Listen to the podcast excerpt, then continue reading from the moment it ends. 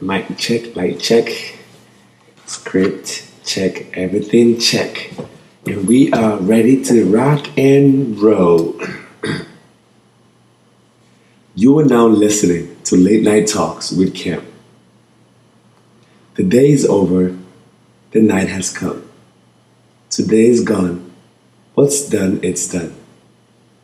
Embrace your dreams through the night. Tomorrow comes a whole new light. Hi, I am your host, Ekem Eriabuna, and welcome to my late night podcast. I will share with you top selected stories from all around the world. Some might be scary, some might be very funny, also sad as well, but better yet, even with a happy ending. Well, grab your blankets talk yourselves in. For as they say, you are in for a treat. I will tell you more right after this ad. Welcome back to another episode of Kim's podcast.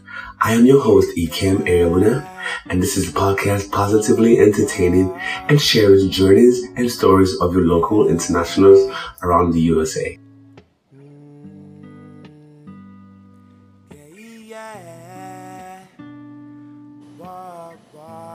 Now, our first story is going to be a moral story titled A Wise Old Owl. Sounds cheeky. There was an old owl that lived in an oak. Every day he saw acid incidents happening all around him. Yesterday, he saw a boy helping an old man carry a heavy basket. Today, he saw a girl shouting at her mother. The more he saw, the less he spoke. As he spoke less, he heard more. He heard people talking and telling stories.